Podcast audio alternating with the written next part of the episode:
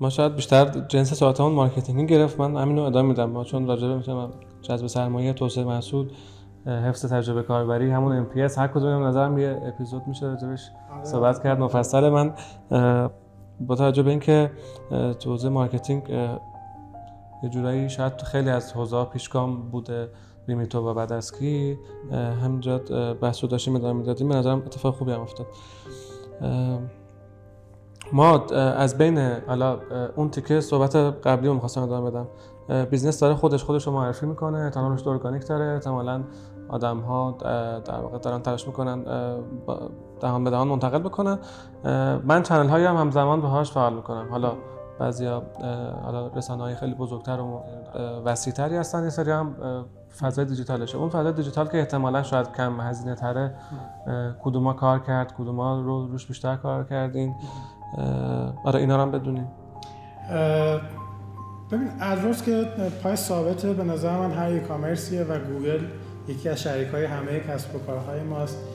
به نظر من خیلی حالا اون بحث لازم به باز شدن نیست، ولی من بخوام اگه به این سوال جواب بدم، ببین یه چیزی در کسب و کار خیلی مهمه. وقتی که شما میخواد اسکیل بکنید، میخواد بزرگ بشید، اصلا جدای از مارکتینگ، تک، پروداکت، نمیدونم سی آر ام تون، اپریشن تون میخواد چه جوری هندل بشه، مایندسیتیه که شما در مجموعه شروع میکنه تزریق کردن. یعنی مهمترین کاری که مدیر عامل میخواد توی مجموعه انجام بده، فاوندرها توی مجموعه انجام میدن، در لایه بعدی مدیرای ارشد انجام میدن، اینه که این مایندست ها رو در تک تک افراد مجموعه تزریقش بکنن. چه مایندستی؟ و این مایندست در استیج‌های مختلف بیزنس به نظر من متفاوته. اون حالا یه قسمتش که ارزش‌های درونی مجموعه است که شما باید به همه انتقال بدید، مثلا صداقت، مثلا گوش دادن به همدیگه است، مثلا احترام گذاشتن، مثلا اینکه همه مجموعه رو در اولویت داریم قرار میدیم چون میدونیم این همون کاریه که باید برای خودمون انجام بدیم. اینا میشه یه سری از ارزش‌ها که شما اینا رو باید کامیکیت بکنید. کار راحتی هم نیست، اصلا نباید آسون بگیریدش، هی بارها و بارها باید راجع به صحبت بکنید، باید در همه مراحل هر جایی که فکر میکنید داره از مسیرش خارج میشه ازش حراست و پاسداری بکنید تا در مجموعه نهادینه بشه. این اصلا به کنار، یه قسمت‌های دیگه مثل چیزا هست. مایندست من اسمش رو میذارم تو استیج‌های مختلف بیزنس که میگم متفاوته. در ابتداش شما به دیوونگی نیاز دارید، خب یعنی وقتی که میخواید به جاه طلبی نیاز دارید، یعنی که شما آقا من میخوام این کارو بکنم، بعد برام مهم نیست که چه اتفاقی این وسط میفته، من به هر قیمتی این کارو میکنم، من به هر قیمتی هر مشکلی که در ادامه مسیر واسه من پیش میاد میخوام حلش بکنم. نمیدونم چه مشکلی پیش میاد ولی میخوام حلش بکنم. تفکر اون حل مسئله و تفکر جاه طلبی قطعا باید در دی ان ای مجموعه شما توی اون استیج اولیه به نظر من خیلی خیلی پررنگ باشه. خب به موفقیت‌های کوچیک قانع نباشیم، یه همچین چیزی نباشه. من بیشتر از اینکه به موفقیت‌های کوچیک قانع نباشم، ببینید شما اینجا اومدید یا یه کار بزرگ انجام بدید یا کاری انجام نمیدید. به نظر من وقتی که دارید ای کامرس راه میندازید، شما مجبورید که رو اسکیل کار بکنید. اگه رو اسکیل کار نکنید، رو مقیاس بزرگ کار نکنید، هزینه‌های ثابت وحشتناک بزرگ اون مجموعه‌ها شما رو محکوم به شکست می‌کنه. پس باید رشد بکنید، پس باید برید سمت اینکه مارکتتون رو بزرگ بکنید و برای این رشد کردن به یه سری چیزها نیاز دارید. قدم اولش مایندست و کالچر درون شرکته که حالا همون مایندست و کالچر یه جاهایی به شما یه حرکتایی میده. حالا من می‌خوام اینو ببرم، کجا می‌خوام اینو ببرم، مثلا تو مارکتینگ ببینم چه جوری تعبیر میشه دیگه. همین میشه همون جاییه که شما مثلا میرید 800 میلیون تومان پول تو حسابتون دارید، تصمیم 500 میلیون تومنشو ببرید تو فضای محیطی. خیلی خوب، بعد میگید من محیطی چندان فروش نیست برای من الان اینجا پول ندارم دیگه، باید فروش ایجاد بکنم، باید رشد بکنم. پس میاد چیکار میکنی؟ میگه اوکی من محیطیمو میرم ولی محیطی رو لورج میکنم، اهرم میکنم واسه اینکه برن تو فضای سوشال ازش بهره مند بشن، که مثلا اون کمپین آنلاین امت و بیمه کن که یهو تو سوشال اصلا ترکون توی بازی زمانی خودش. من خاطرم هست یعنی مثلا بعد از ظهر اولین بعد از ظهر روزی بود که مثلا تو سوشال اون وایرال شد، شروع شد پخش شدن. من دیگه فردا ظهر همینجوری موبایلم از طرف از جای مختلف زنگ می‌خورد. توی جلسه بودم با مدیر عامل شرکت یکی از شرکت‌های بیمه، همینجوری موبایل من اس ام اس میومد که آقا اینو دیدی اینو خودتون درست کردی، چه اتفاقی افتاده. و اون دیوونگیه، اون جاه طلبیه است که یهو کمک میکنه به شما که اوکی اگه رفتی تو فضای محیطی پول سوزوندی، این طرف میای ازش استفاده میکنی، یه بهره دیگه ازش میگیری، و کسب و کار رو دوباره تو نقطه منطقی هم قرار میدی. خب یعنی همش اینجوری نیست که شما رو در نقطه غیر منطقی قرار بده، ولی اینکه اوکی ریسک هم بکن. من به نظر من اون ریسک کردنه اونجا، بعد اینکه اگه به قیمت موردن تموم بشه به نظر من میارزه که شما این کار رو بکنید. یعنی من خیلی به این اعتقاد دارم که ریتافمن بهش میگه دو اور دای. یعنی دقیقاً. آره ببین ما با بچه‌ها که صحبت می‌کردیم مثلا این کلمه و این جمله یا میبریم یا میبیریم توی دی ان ای بچه‌ها بود و این اون چیزیه که شما وقتی میخواید ای کامرس راه بندازید ناگزیرید که اسکیل کنید و واسه اینکه میخواید اسکیل بکنید ناگزیر هستید که به ریسک کردن بپردازید. یعنی چیزیه که اصلا در به نظرم قابل صرف نظر کردن نیست و شما توی استیج‌های اولیه بیزنس این کاریه که باید انجام بدید و اینجا اونجایی بود که ما سوشال انتخاب می‌کردیم با این دید و خیلی هم واقعیتش اینه که مثلا توی 1-2 سال اول بی‌پروا و یه مقداری نظرس توش عمل می‌کردیم چون برای مهم نبود اون برای داستان اگر مردن باشه. برای مثلا این هم شاید چیز دیگه ما میگیم آقا اون وینر تکس آله کسیه که میخواد خیلی زودتر این سهم بازار رو بگیره و چون بازیگر اول بخش مهمتره، بازیگر دوم سوم دیگه احتمالاً مجموعاً با هم شاید 20% نهایتاً. دقیقاً. ببین خب واقعاً که پوزیشن یک رو بتونیم بگیریم خیلی موضوع. من یه جمله معروف موقع داشتم تو شرکت یه همیشه گفتم 6 ماه آینده مهمترین 6 ماه کسب و کارمون رو هی تکرار میشه چون واقعاً واسه هم مهم بود که خودمون رو در جایگاه اول پوزیشن بکنیم.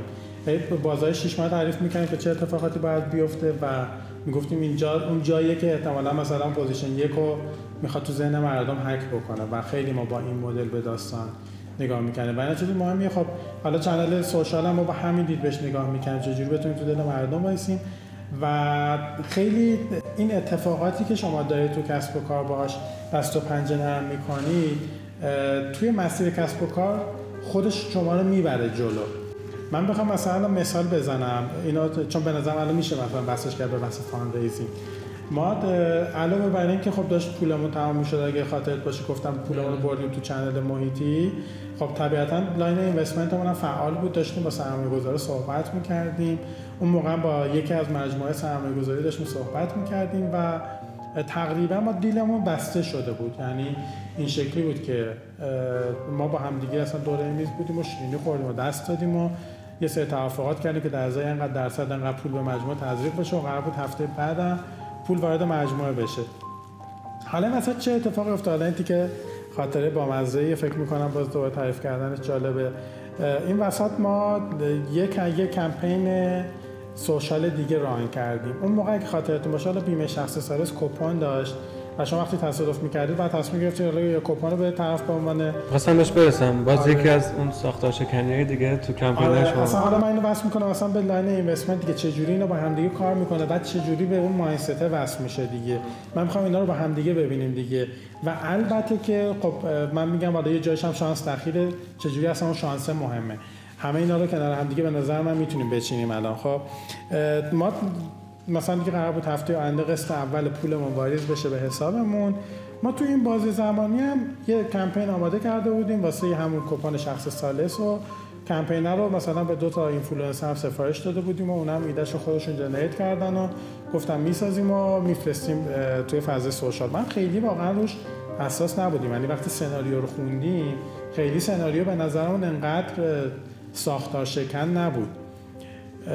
اینا ویدئوشون رو درست کردن و یه پنجشنبه روزی بود که مثلا پنجشنبه بعد از اون ویدئوشون رو آپلود کردن توی فضای سوشال و ما یهو مثلا دیدیم که مثلا جمعه صبح کلی آدم شروع کردن تکست و زنگ و که آقا این چیه و چه خبره و چرا این چیزی درست کردید و منم خودم اولین شکلی میگم که بابا چیزی نیست و حالا مثلا ما قبلا هم آنلاین امنیت رو بیمه کنه اینا رو دیده بودیم. خب خیلی واقعیتش فکر نمی‌کردم که این نگران کننده باشه ولی یهو دیدیم که داره واکنش‌ها خیلی شدید میشه. از اون منم وحشتناک داشت ویو می‌خورد، یعنی ما توی مثلا 12-13 ساعت اول به 16-17 میلیون ویو رسیده بودیم. خیلی عددا عجیب و غریب بود و ما این وسط دیگه دیدیم آقا داره کار بالا میگیره و نگران کننده میشه.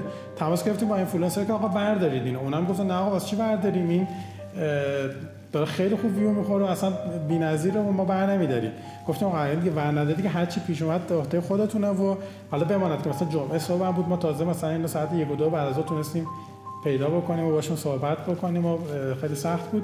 بالاخره قبول کردن بردارن این ویدیو رو، ولی خب دیگه پخش شده بود دیگه، یعنی همین الان اگه سرچ بکنید این ویدیو هنوزم تو فضای سوشال وجود داره.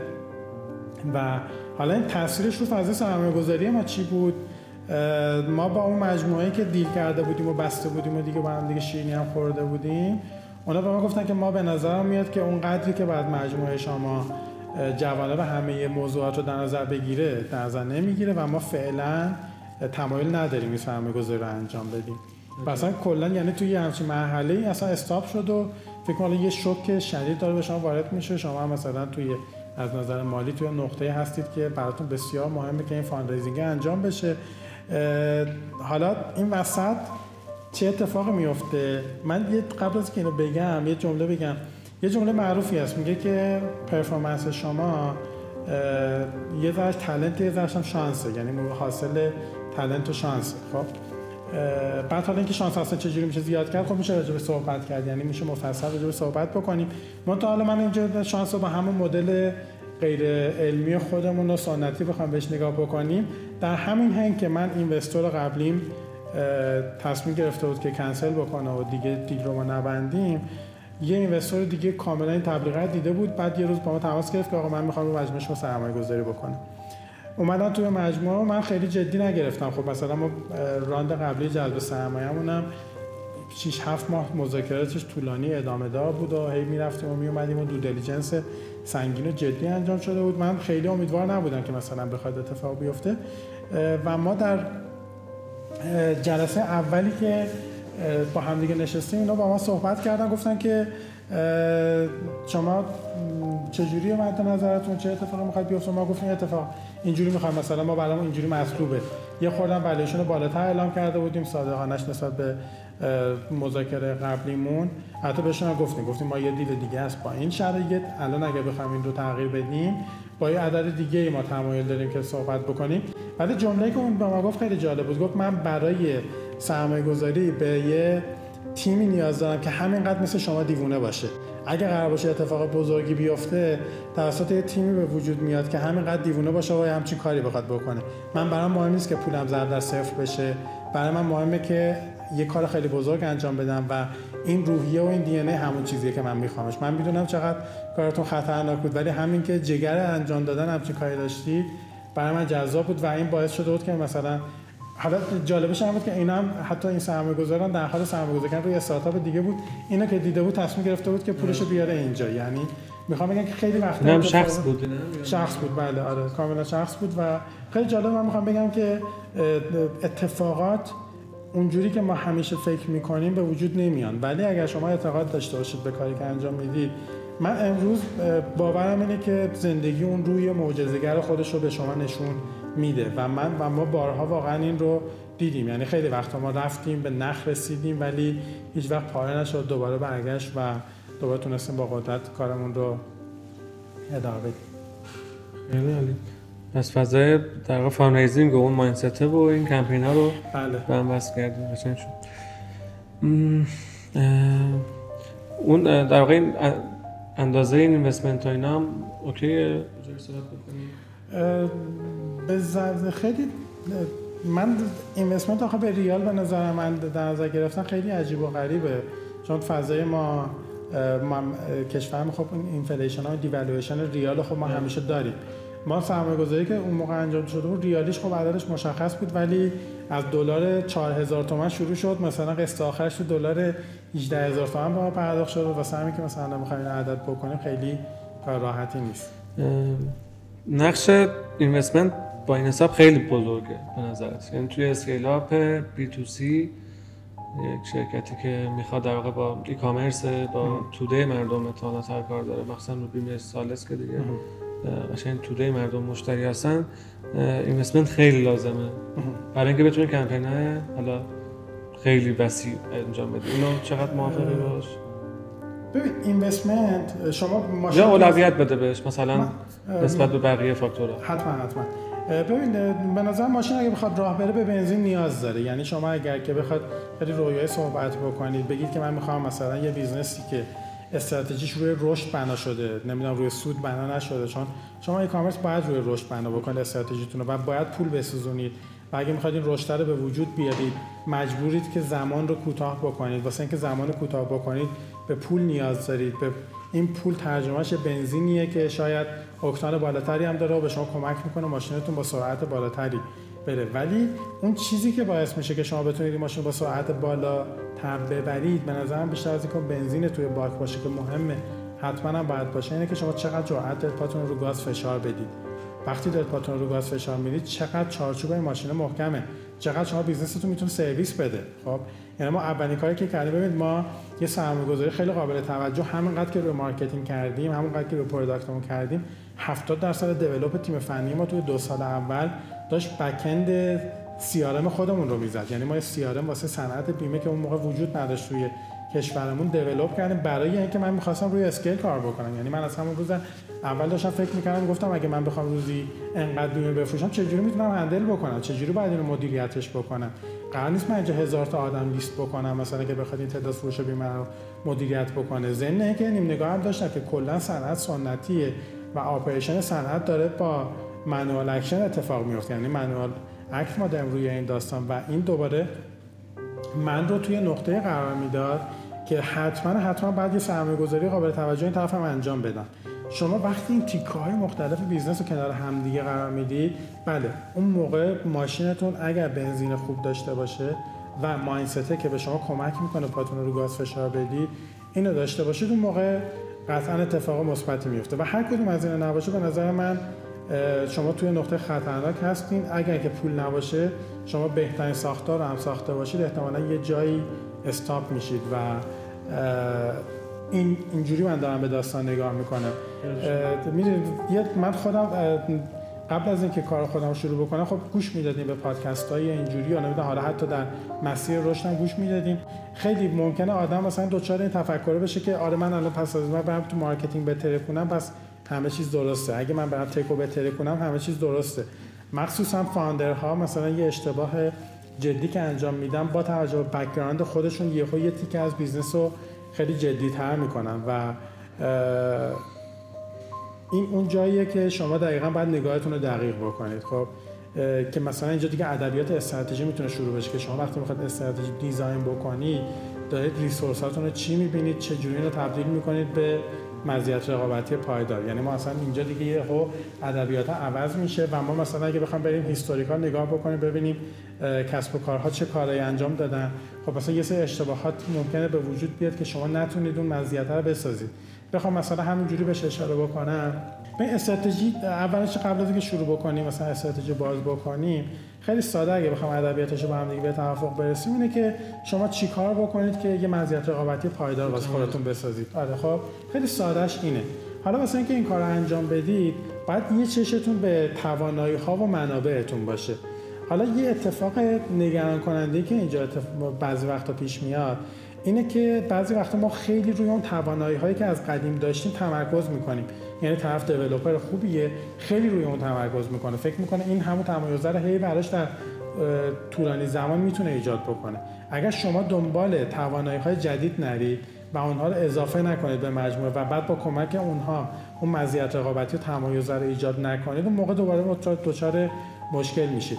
دوباره حالا اگر که شما حتی فضای خودتون ایزوله بکنید، یعنی مثلا همه فقط دارید با هم دیگه صحبت میکنید، نگاه نمیکنید به بیرون، بنچمارک ها نگاه نمیکنید، نمیدونید چه اتفاقی افتاده، دوباره ممکنه استراتژی که دیزاین میکنید دچار خطر بشه. خب و دوباره اینجا دوباره اتفاق دیگه میفته که شما ممکنه یه جایی تصمیمات غلط بگیرید. خب یعنی فکر میکنید مثلا فضای تک خیلی مهمه، رو تک تمرکز کردی، فضای آپریشن خیلی مهمه، رو آپریشن خوب تمرکز کردی، میگه من ام پی اس خوب دارم، پرفکتم، پس باید بیزنسم رشد بکنه.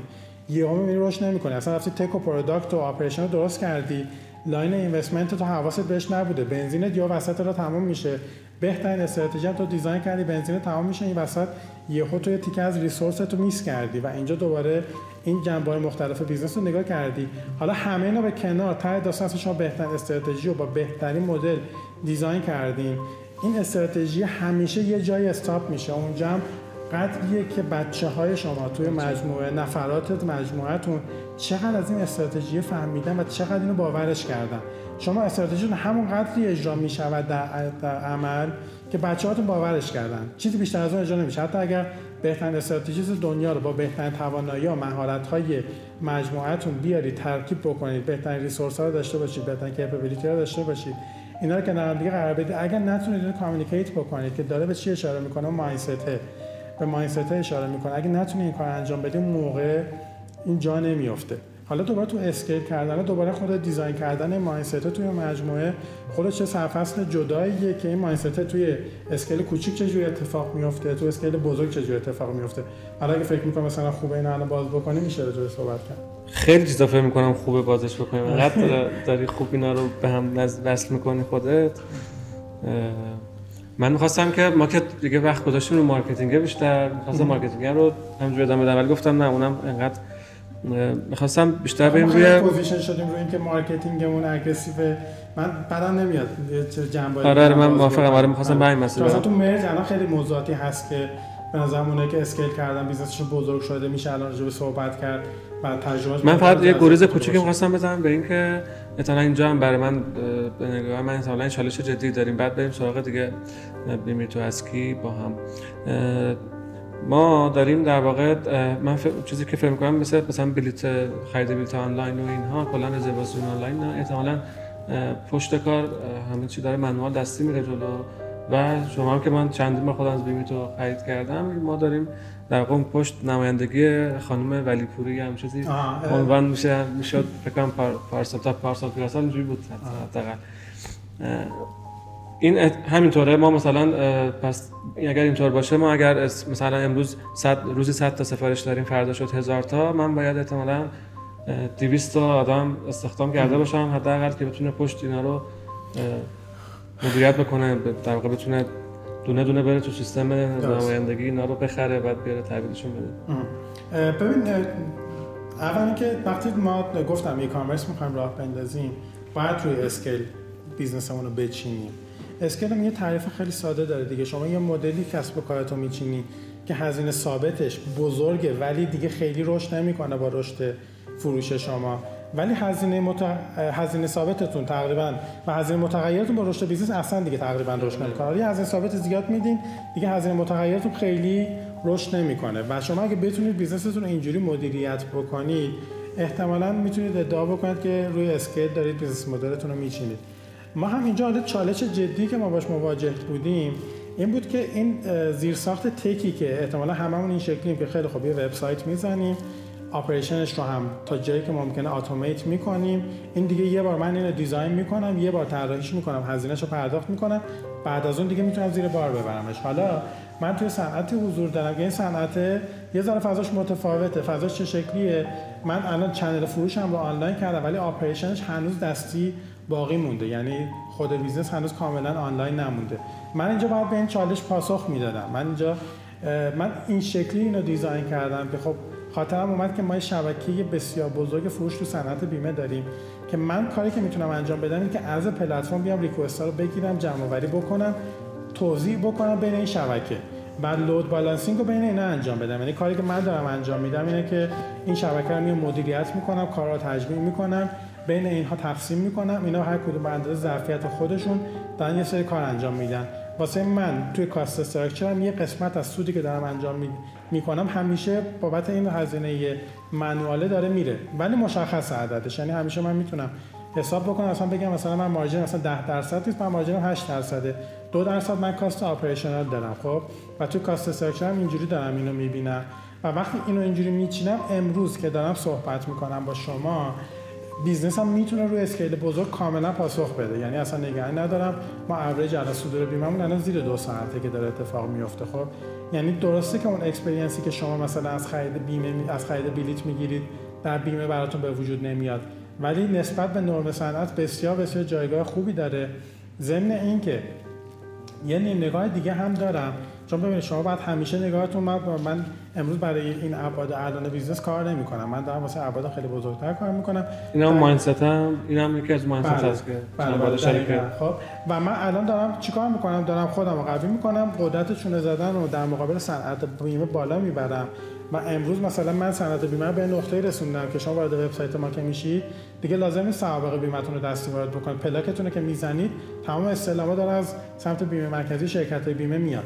استپ یک یه قسمت از آپریشن من هست شد، چون من اصلا یه مشکل داشتم، یوزر میومد اشتباه دیتا انتری میکرد، من دوباره بعد اینو مدیریت میکردم، برمیگردوندم، مثلا موقعیت قیمتی میخورد، خودش یه استپ بود، من این تیکر رو حل کردم. خب استپ بعدی من دارم فرآیند صدورم رو کاملا آنلاین میکنم، یعنی الان مذاکراتم با صنعت بیمه توی نقطه قرار گرفته که من الان میتونم مذاکره بکنم با شرکت‌های بیمه، ازشون وب سرویس صدور بگیرم و الان من به عنوان اولین شرکت دارم این کارو انجام میدم. یعنی در قدم بعدی کاملا دیگه بیزنس من کاست استراکچرش مشخصه، یه سابسکریپشن من پرداخت میکنم، بقیه هزینه هام دیگه اصلا با رشد فروشم رشد نمیکنه. برای اون اتفاقی که ما داریم به وجودش میاریم دارم از چی صحبت میکنم؟ میگم اوکی شما بدون اسکیل چیه، چه جوری کار میکنه، امروز هم داینامیک صنعت خودت رو بشناس، راه حل‌هایی طراحی بکن که از تو که به تو کمک بکنه از این مرحله بگذری، تو مرحله بعدی بالاخره میری مشکلاتت رو حل می‌کنی. این راه حل، این مایندست غلط نیست،